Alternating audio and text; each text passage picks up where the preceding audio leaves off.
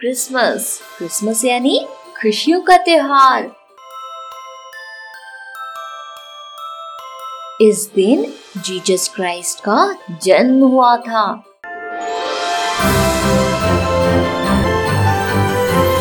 और इसी खुशी में हम लोग मनाते हैं क्रिसमस बहुत समय पहले जब राजा हिरोद ने यहूदिया पर शासन किया था तब ईश्वर ने अपने स्वर्गदूत गैब्रियल को नाजरीत एक युवती के पास भेजा था। ये युवती बहुत दयालु थी और हमेशा सच बोलती थी। उनका नाम था मरियम, जिन्हें मैरी भी बोला जाता था।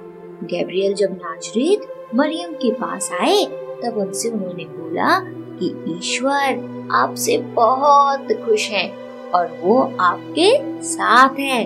आपको ईश्वर ने एक बहुत ही बड़े और विशेष काम के लिए चुना है। आप बहुत जल्द एक बच्चे को जन्म देंगी और उस बच्चे का नाम होगा यीशु, क्योंकि वो ईश्वर का पुत्र होगा। ईश्वर ने जो स्वर्गदूत गैब्रियल को मैरी के पास भेजा था तो मैरी गैब्रियल की ये बात सुनकर डर जाती है। लेकिन उन्हें ईश्वर पर भरोसा होता है। ईश्वर पर विश्वास होता है कि भगवान कभी भी गलत नहीं करेंगे। भगवान सब कुछ ठीक करेंगे। इसके बाद मैरी गैब्रियल से कहती है कि मैं ईश्वर की आज्ञा मानने को तैयार हूँ। मैरी की ये बात सुनकर गैब्रियल बहुत खुश होते हैं और गैब्रियल मैरी को फिर से कहते हैं कि वो अपनी चचेरी बहन एलिजाबेथ के पास चली जाए, क्योंकि उनको भी बहुत जल्द एक बच्चा होने वाला था, जो यीशु के लिए पहले से उनका रास्ता तैयार करेगा। और फिर ये कहते हुए गैब्रियल वहाँ से चले जाते हैं। गैब्रियल के जाने के बाद मैरी ये बात अपने परिवार को बताती है। और फिर जैसा गैब्रियल ने कहा था कि उन्हें अपनी चचेरी बहन एलिजाबेथ के पास जाना है तो फिर वो अपने परिवार और दोस्तों को अलविदा कहती है और अपनी चचेरी बहन एलिजाबेथ और उनके पति जिकारिया से मिलने चली जाती है। एलिजाबेथ मैरी को देखकर बहुत खुश होती है, क्योंकि वो जानती थी कि मरियम को ईश्वर ने अपने बेटे की माँ बनने का आशीर्वाद दिया है, क्योंकि इससे पहले एक स्वर्गदूत ने एलिजाबेथ के पति जकारिया को पहले ही बता दिया था कि एलिजाबेथ को एक बच्चा होगा जो यीशु के स्वागत करने के लिए लोगों को तैयार करेगा।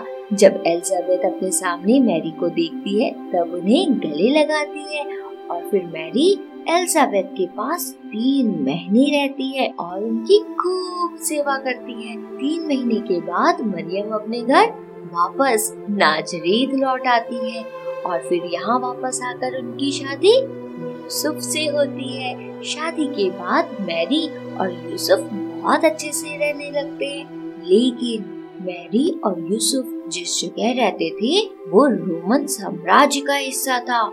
रोमन सम्राट अगस्त सभी लोगों की एक लिस्ट रखना चाहता था। वो ये जानना चाहता था कि उस जगह जितने भी लोग रह रहे हैं, वो अपने करों का भुगतान कर रहे हैं। या फिर नहीं और फिर यही बात सोचते हुए उसने आदेश दिया कि सभी लोग अपने शहर वापस लौट जाएँ, जहाँ उनके परिवार मूल रूप से रहते थे और एक जनगणना के लिए अपना नाम दर्ज कराएँ।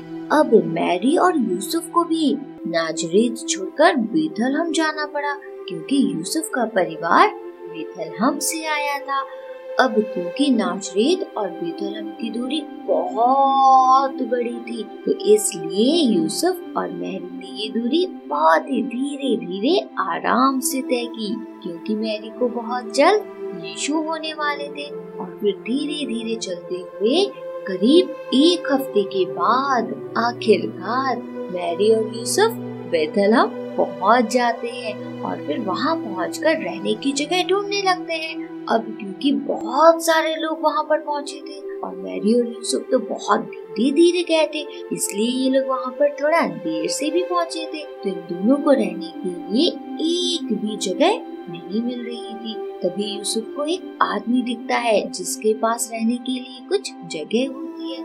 तो यूसुफ उनके पास जाते हैं और उनसे कहते हैं कि हम जनगणना में गिने जाने के लिए यहाँ आए हैं और हम रात को आराम करने के लिए जगह ढूंढ रहे हैं। क्या हम यहाँ पर रह सकते हैं? लेकिन वो यूसुफ को मना कर देते हैं और कहते हैं कि यहाँ एक भी जगह खाली नहीं है। सभी जगह भरी हुई है और फिर यूसुफ बहुत दुखी हो जाते हैं। इसके बाद आगे बढ़ते हैं, आगे जगह ढूंढते हैं। तभी उन्हें फिर से एक आदमी दिखाई देता है जिसके पास भी रहने वाली जगह होती है।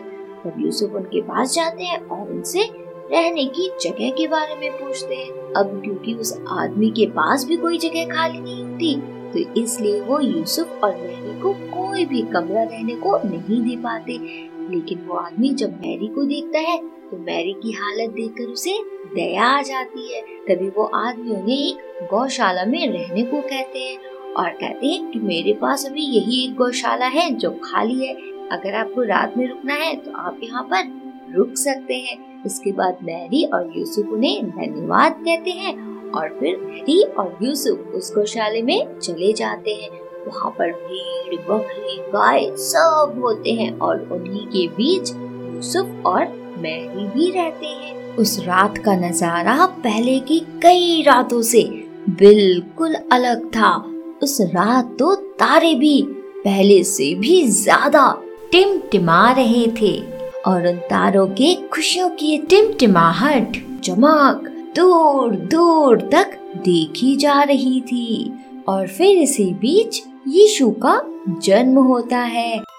ईश्वर के बेटे यीशु को अपने सामने देख मरियम और यूसुफ बहुत खुश होते हैं और फिर जब आसपास के लोगों को ये पता चलता है कि उनके उद्धारकर्ता ईश्वर के पुत्र ने जन्म लिया है तो वो यीशु से मिलने आते हैं, उनका स्वागत करने आते हैं और साथ में अपने साथ यीशु के लिए खूब सारा उपहार भी लाते हैं। तो यीशु के जन्म की खुशी में हम लोग क्रिसमस मनाते हैं।